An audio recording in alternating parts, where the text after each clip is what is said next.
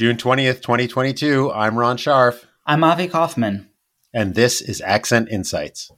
In Brookline, over the past couple years, there have been several groups that have coalesced around housing priorities and housing policy in Brookline. One of them, Brookline for Everyone, we've talked about before in some of our previous podcasts. They've been referenced. We have with us today Jeff Wachter, who, along with Amanda Zimmerman, is one of the co founders of Brookline for Everyone. I mean, we should just add, you know, along with Amanda Zimmerman, his wife, which I think is not a secret, right? Nope. Great, uh, Jeff. Welcome to the welcome to the podcast. Thanks so much, Ron. Thanks, Avi. Uh, it's great to be here. So, Jeff, um, maybe just to start, could you introduce yourself and tell us what is Brookline for everyone? Sure. So, um, as, as Avi mentioned, uh, my name is Jeff Wachter. Um, I'm one of the co-founders of Brookline for Everyone, which is a, a pro-housing organization here in Brookline um, that was founded in the fall of 2019.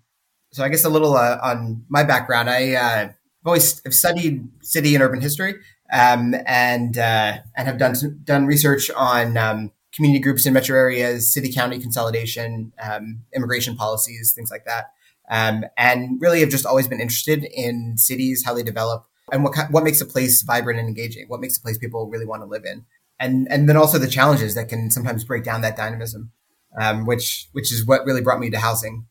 So Brookline for Everyone, like I said, started in the fall of 2019, uh, when basically when my wife got annoyed by me always arguing with people on the Facebook group, um, which uh, I'm, I'm, sure those of you who've, who ventured into the, the town Facebook group uh, know what know what I mean, um, and really just challenged me to actually do something about it instead of just arguing with people.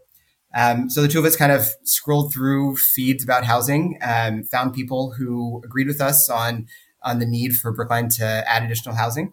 Um, and we just sent messages to people and said, uh, I, I, see you're, you're of a like mind on, on housing policy and you want to get together and see if we can actually do something. And so that was the, the genesis of our first meeting. There were probably about eight or 10 people that, uh, that managed to come. And we decided that this was something that, um, we, we really could organize around. And there was a lot of interest beyond really the, the normal population of folks involved in town politics. Uh, it can be uh, a pretty, uh, a pretty tight circle at times for a town as large as ours. But uh, since then, we've really tried to focus our efforts in four areas um, outreach, electoral, advocacy, and policy. And ultimately, we don't really need to reinvent the wheel.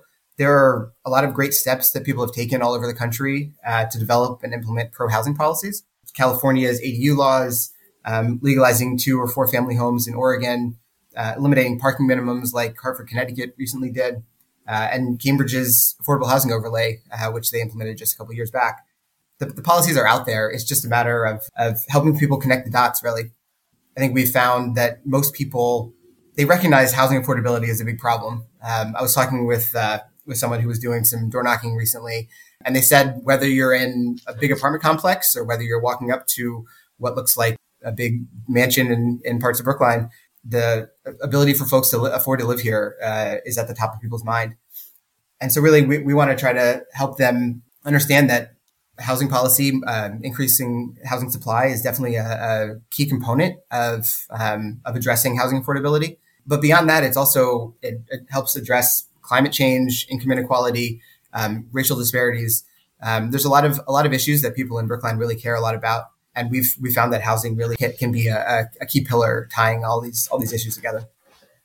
Jeff, if you if you break it down, would you say that the core value in the group is just more housing? I mean, does it get any more basic than that? And then can you talk about sort of where, if anywhere, things start to sort of splinter in terms of different thinking on how to achieve, you know, more affordability for people? Sure. I mean, I think I think it's important to um, to recognize that people talk about housing affordability and, and it means different things to different people. Um, and we've kind of, we've always kind of thought about that, that there are, are two, are two housing affordability problems, right? There's the one side where some people just don't have enough income to afford housing pretty much anywhere. Um, and that's always going to take um, either government intervention or some other intervention to help to help folks get into secure, stable housing, which is definitely a priority both for myself personally as well as Brookline for Everyone. We've worked closely with the um, Housing Authority um, and and the Brookline Improvement Coalition, our CDC here in town, to uh, to help identify ways that we can that we can help there too. Um, and then there's the other side where it's people who have traditional middle middle class white collar jobs that um, struggle to afford to live here.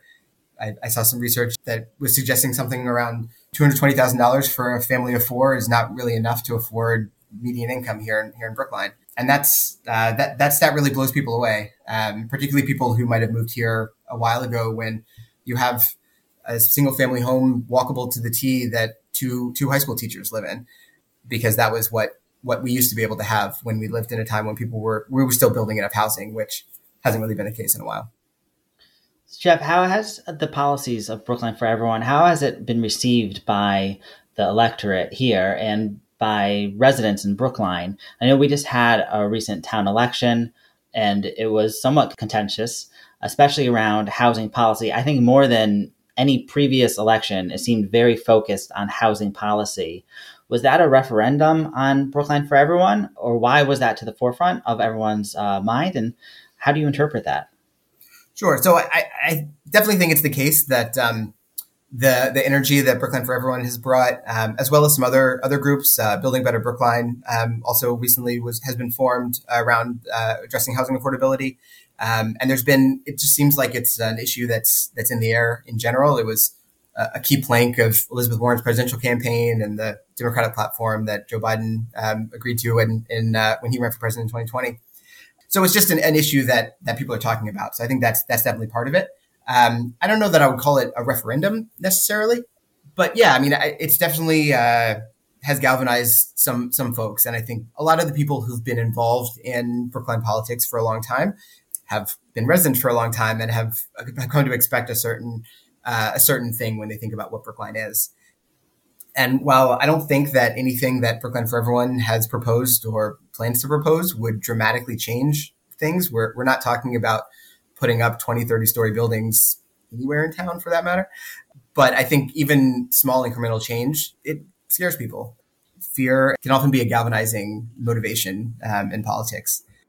To that end, I also think it's important to, to recognize that the, the May election is 20, 25% turnout, which is, it's hard to say much of anything is really fully decided um, when, when only a, that, that small fraction of, of the population shows up.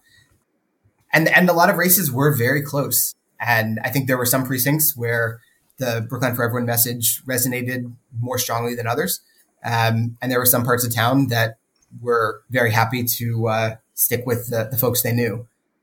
Can I can I back you up a little bit, Jeff? Sure. You know, so big message. It seems to be more housing. Can you talk a little bit about specific policies that you guys are are pursuing? Because I think even in the election, right, I don't think there was too much in terms of specifics, either on the Brookline for everyone side or on some of the other group side. It was like a, a sort of broad slogan. Um, and that sort of made it easy for people to sort of accept or dismiss. But you know, t- talk a little bit about what what you guys would like to see. Sure one of the things that we've recognized that has resulted in the housing undersupply and housing shortage that we that we see today has been layers and layers of, of zoning that has been put in place to make it um, as difficult and complicated as possible to build additional housing. And so I think right now we're really focused on areas where we can start to peel back some of those regulations. There's a local resident who owns a parcel in Coolidge Corner, and they're looking to build a high end restaurant on the first floor with housing above it and the whole plan fell apart because of the parking requirements, right? They, there, it wouldn't have been financially feasible to build as much parking as was otherwise required, both for the restaurant itself um, as well as for the housing to be built on top. Um, and so one of the policies that we pushed this past year has been to cut the residential parking requirements in half. Did pass town meeting. Um, it's my understanding that that's being contested at the moment, uh, the legality of that specific bylaw, but that's the type of policy that we're that we're really focused on right now uh, town meeting passed an accessory dwelling unit by law a few years back. Um, and as I understand, one ADU has been approved since that time. The restrictions on what has to happen for you to actually build that unit are pretty extreme. And so we would we'd like to take a page out of Arlington's book that just passed uh, an ADU bylaw that, that actually can allow some ADUs to get built. There's there's a lot of places where you can stick a, a small house in the in, in, in your backyard or convert a basement um, without really dramatically changing much of anything in the neighborhood, except really making a big a big change for the person who can afford to actually move into that kind of unit. Going forward, I think we're really excited to, to be following the housing production plan process. That that started, uh, I think, in earnest uh, into last year or beginning of this year with some uh, community forums, uh, with the final one coming up next next Monday on June 27th. And we've, people have had a lot of great comments about the kind of housing that that people are looking for. A lot of that is to increase some some density, allow for some four to six story buildings going up in Coolidge Corner and Washington Square, and places that already have the transit accessibility and commercial activity that that already provides a lot of vibrancy. Th- those are the the kind of the kind of housing changes we're, we're hoping to, to, to implement. I think it's really important to, to think about um, the changes that we want. I think um, I think incremental is really the, the, key word there. We're not talking about dropping a 12 story building in the middle of Fisher Hill. That that would seem kind of crazy. Um, but maybe if the lot size requirements weren't quite the same, and someone wanted to put some townhomes up that would still have parking because that's what the buyer would probably want you can make some some changes there to uh, increase housing housing units and, and, homes for people without really dramatically changing uh, the, the, look and feel of most neighborhoods. That, sounds smart politically. Uh, you know, things like the parking minimums that seems like one of the least controversial things. That I, it sounds from from what I have observed gets support more broadly even ADUs. I think we talked about the ADUs when that warrant article was passed a couple years ago, and we, we, talked on this podcast about how it was much more restrictive than uh, Newton's ADU uh, policy, and how uh, there were very few that would actually qualify for it when you run the numbers. Um, so uh, I'm glad that we're still talking about that. But Brookline has a reputation for being a very liberal town, uh, where you, you know generally you say not just, like very progressive, but housing policy it's it has been much more controversial than these incremental changes would suggest. Perhaps people see ADUs, perhaps they think, oh, you're trying to turn my single family into a two family and a backdoor route or something. And we've had someone, even on this podcast, uh, we had a guest who asked, why do you hate single families? Um, and I, I, mean, I think the answer is we don't, right? Like we just like more housing. But why do you think that this is, seems to defy sort of the traditional liberal conservative uh, political spectrum. It seems even within the liberal progressive wing of Brookline that it's turned into two opposing camps. Yeah, I mean, I think I think a lot of that is is that the way we think about liberal and conservative is really mapped onto onto federal policy and the federal level, and that's uh, it just doesn't always translate when we actually get into the nuts and bolts of running running a community day to day.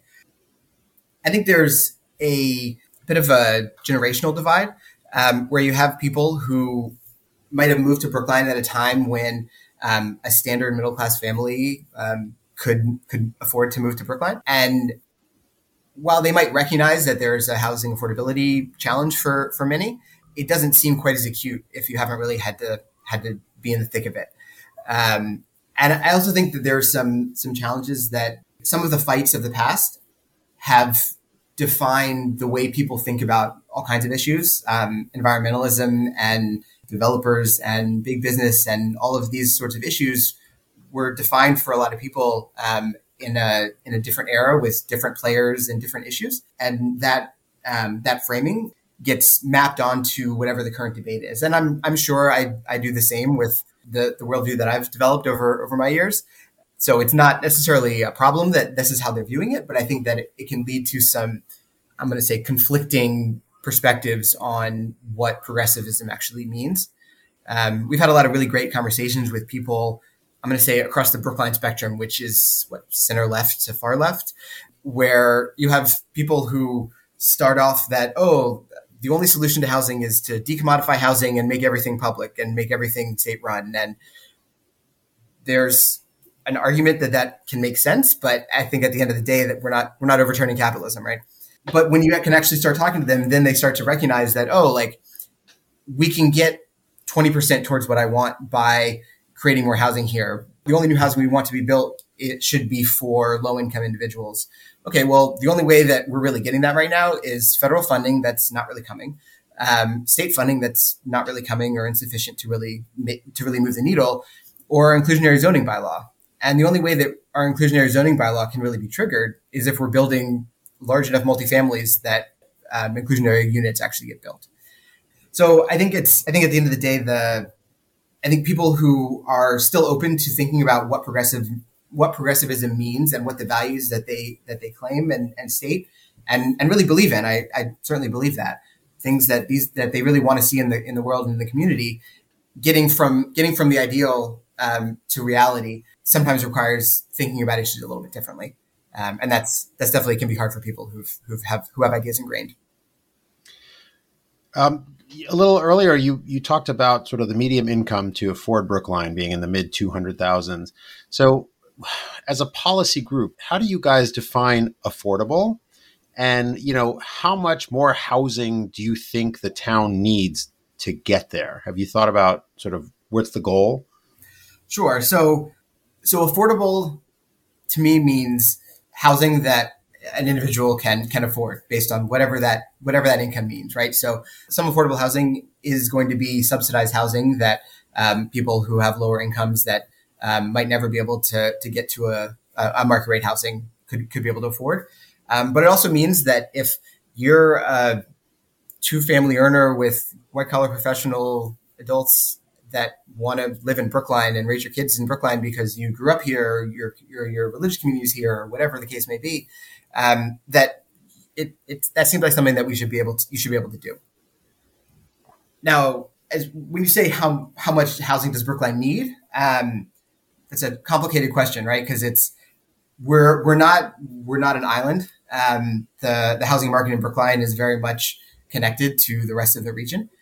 I, last last I saw, people were are saying that the Boston Metro needs somewhere around two hundred thousand units, and I think that for that to happen um, in a in a equitable way, in a way that that works for for everyone across across all communities. I think everyone needs to um, do their part, um, and I think that do their part is somewhat intentionally vague because I, I think that you get into problems when you start trying to calculate. Okay, that means that Newton needs 12,000 of those units and Brookline needs 7,000 of those units or whatever whatever the numbers are. That's not really the goal. The goal is to create an environment where people can grow their communities.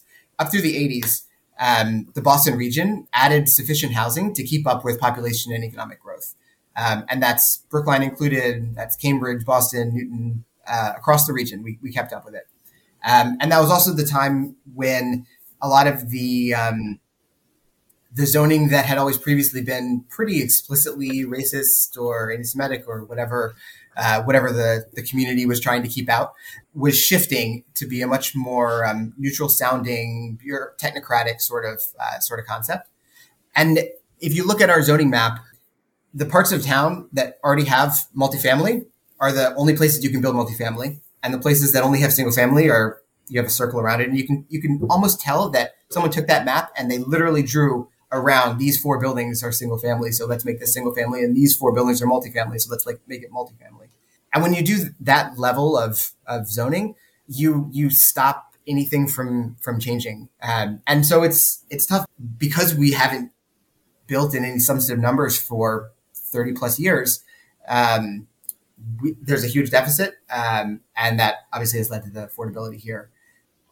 So really, our goal is to create an environment where um, if someone owns a parcel of land and they want to build additional units, if they want, if they have uh, a two family on Washington Street and they would like to make that into a six family or an eight family, um, great. Like that should be that should be okay.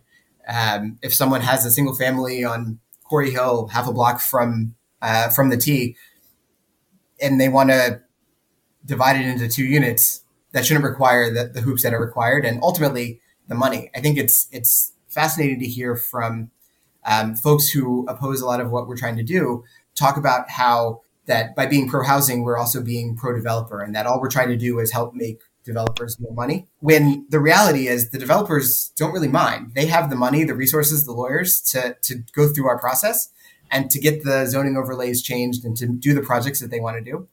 Um, it's the small scale developers that um, that built the triple deckers that, uh, that that define so much of the region that are, are priced out and are blocked out uh, from being able to do that today. Yeah. To that point, uh, one of the other criticisms that people bring up uh, is well, if we build so much housing, we'll overload our schools, we'll overload our roads, we'll overload our public resources. Now, when I, when I hear that, I, I sort of say, well, it works in other places. Uh, you know, when you increase the value, you increase the tax base, and you know, no one's complaining that that Back Bay is overrun. Um, but how do you how do you think of that? What's your view on on that question of resources when you increase the population? Yeah, so um, it's I think it's it's an important concern, um, and I think part of that is that along with um, increasing housing, we have to recognize that some of that means we also have to figure out how we can how we can take advantage of the thriving um, economic environment of the region. Um, if that means making it possible, there's a there's a group right now trying to figure out how to get some um, to to legalize lab space getting built on Boylston Street to to try to piggyback off of the Longwood Medical area and try to get some to broaden the commercial tax base. I think that's that's certainly important. Um, uh, and it's also the case that um, the um, Metropolitan Area Planning Council has done a lot of research to try to understand what adding more housing will do to the schools. Um, and they're really finding that there's not as direct of a correlation as I think a lot of people assume there would be. There are communities that add a ton of housing that don't really add a lot of school population, and there's communities at certain times that add a ton of school population without a lot of new housing. Not to say that if we added a whole lot more housing that there would be no additional students. Of, of course, there would be, but the kind of housing that that there's a really strong demand for right now. There's a, a lot of people in roommate situations that want to have a one bedroom apartment. That the the project um, that's going up at 209 Harvard Street right now um, has a handful of, of multi bedroom, but there's about 35 to 40 of them are are studios and very small studios at that. Um, recognizing that there's a there's just a huge need for for for that type of housing. We're also recognizing that um, as the population ages, people don't necessarily want their suburban lifestyles that they might have that they might have really liked when they're when they had kids, and instead they'd like to retire somewhere that they can actually walk around and use transit. On a personal level, my my parents are are looking to to move up here to be closer to their grandkids, and they've lived in classic Sunbelt suburbia. They're as, as far back as they can remember, and um, they they love the idea that they can just go downstairs and um, walk to a restaurant, uh, walk to meet friends. Um, but it's been a challenge for them because we don't have a lot of um, elevator buildings that they certainly are, are going to need as they as they age. They're looking for buildings with amenities that might be a little newer, and we just we just don't have those. Um, they want potential friends and neighbors that they can actually interact with, um, and there's just not a lot of choices because we've we, we blocked a lot of those buildings. Um, there's there's a reason that most of the taller buildings on Beacon Street all look like they're from the 70s and 80s, and because that's when we stopped allowing them to get built. As as the population grows, which I think it seems like it's it, has been growing anyways, um, we're gonna have to figure out how to how to pay for things and prioritize what's most important for the community. Um, but I think there's there's a lot of ways to do that, um, and like you said, people have have done that, and we we used to be able to do it, and sometimes that can be creative. I, I was really impressed with the creativity around um, I believe it was in Boston. There's a they're rebuilding a library with a few floors of housing above it because they might not have the capital to build that new library, but if they can partner with a developer who can add housing to the neighborhood, um, that can help subsidize that that library until they can get a brand new resource for the community without necessarily tapping into to the tax base, tax dollars. Well, in addition to the you know to the issues that Avi mentioned, what are the what are you hearing most in opposition to what you're trying to accomplish? What are the what are the the top three bullet points of people who don't like what you guys are trying to do? Yeah, so I think there's there's a lot of I don't know almost aesthetic preferences being prioritized over um, the needs of um, of people to be housed. Um, I think people don't like the idea that a house that they may have lived nearby for a long time that they that they value just as a, a pretty part of their walk every morning um, might end up getting torn down or replaced with something different. Um, and that and that change is is something that uh, that we definitely hear some some opposition to. Um, I think there's also um, a, a really interesting one I think is is what I think is misplaced environmental concerns um, I think there there are people who um, say, "Oh, well, if you're if you're going to tear down this building, that's all of the resources that went into building that re- that building are now um, being just destroyed or thrown away." Um, or if you're building a big a, a, a multifamily on what used to be a two family with a yard, it has less green, there's less grass, so there's less green space, and therefore it must be environmentally worse. Um, without really recognizing that, I mean, denser building is the green choice. There's a great project at UC Berkeley that maps most of the major metro areas um, and and uh, per capita carbon emissions.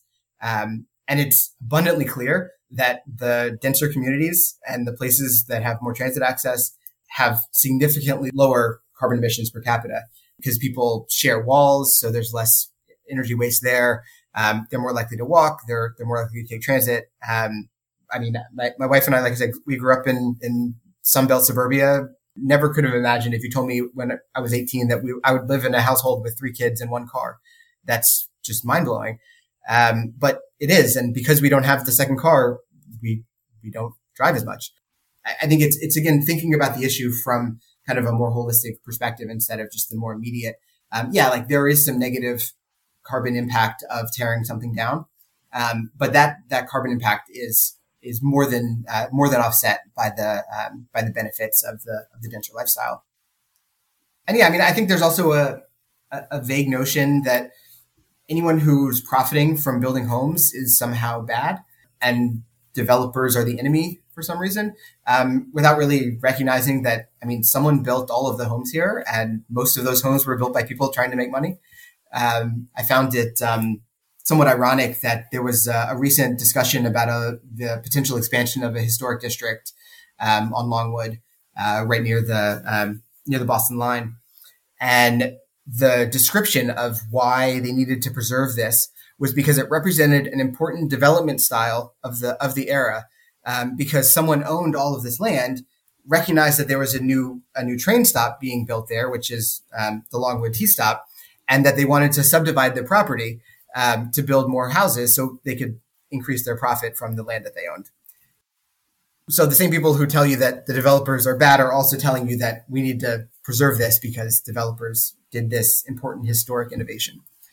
Um, so, yeah, hopefully that. we've, really had, we've had some direct exp- exposure to the developers are evil uh, mindset here uh, among the group we're talking. Uh, so uh, we, we, know all about that. But uh, I mean, it is interesting. There, there is, uh, you know, of the things you mentioned, um, it is interesting that in Brookline there does seem to be this notion of a right to the neighborhood people are used to, um, which you know, there's a reason people come here, right? So it's not for nothing. They like, you know, people do like Brookline and they like the charm and all of that. And and you do see now a lot of very modern buildings have shot up in the last two years that people are, are not happy with the aesthetic of. So it's interesting about how to, you know, how to balance those things. Your property right, you know, where does it end? Uh, typically on your lot, but uh, in Brookline, it seems that there's, uh, you know, a sense that there's a little bit more than that. Yeah, I think I think the the, the new buildings going up, um, which are mostly 40B buildings going up, so it's not so much that we're letting them go up. Um, but I do think it's interesting when we have the, the hearings about those new buildings, the neighbors come and they say it's too tall, or they say um, their issues are often about size and scale, and the developer wants to work with them because they want to they want to they, they don't want to make the neighbors angry um, if at all possible, right? They, the, the, project has to pencil, but they still need to, but they, would like to be good neighbors. But if those same people came instead and said, we understand that for this to work, you need it to be six stories. I'd kind of prefer it five, but if it needs to be six, can we at least add some design features that match the buildings nearby? Um, I think one of the one of the really positive things about the um, the Waldo Durgin um, development process is that the town worked closely with the developer to identify how to make uh, how to make John Street feel more like a neighborhood street. So right now, with that parking garage there, um, it's just kind of a blank wall for half a block. Um, and then you get to um, stoops with three story walk ups of six units in each. Um, and so, as part of the new project, they're going to have stoops in this new building that's going to be, I want to say, 11 or 12 stories. Um, and the first floor units are going to have direct access and because of that, it's going to feel much more like the rest of the neighborhood. They're going to use similar brickwork. They're going to use similar facades.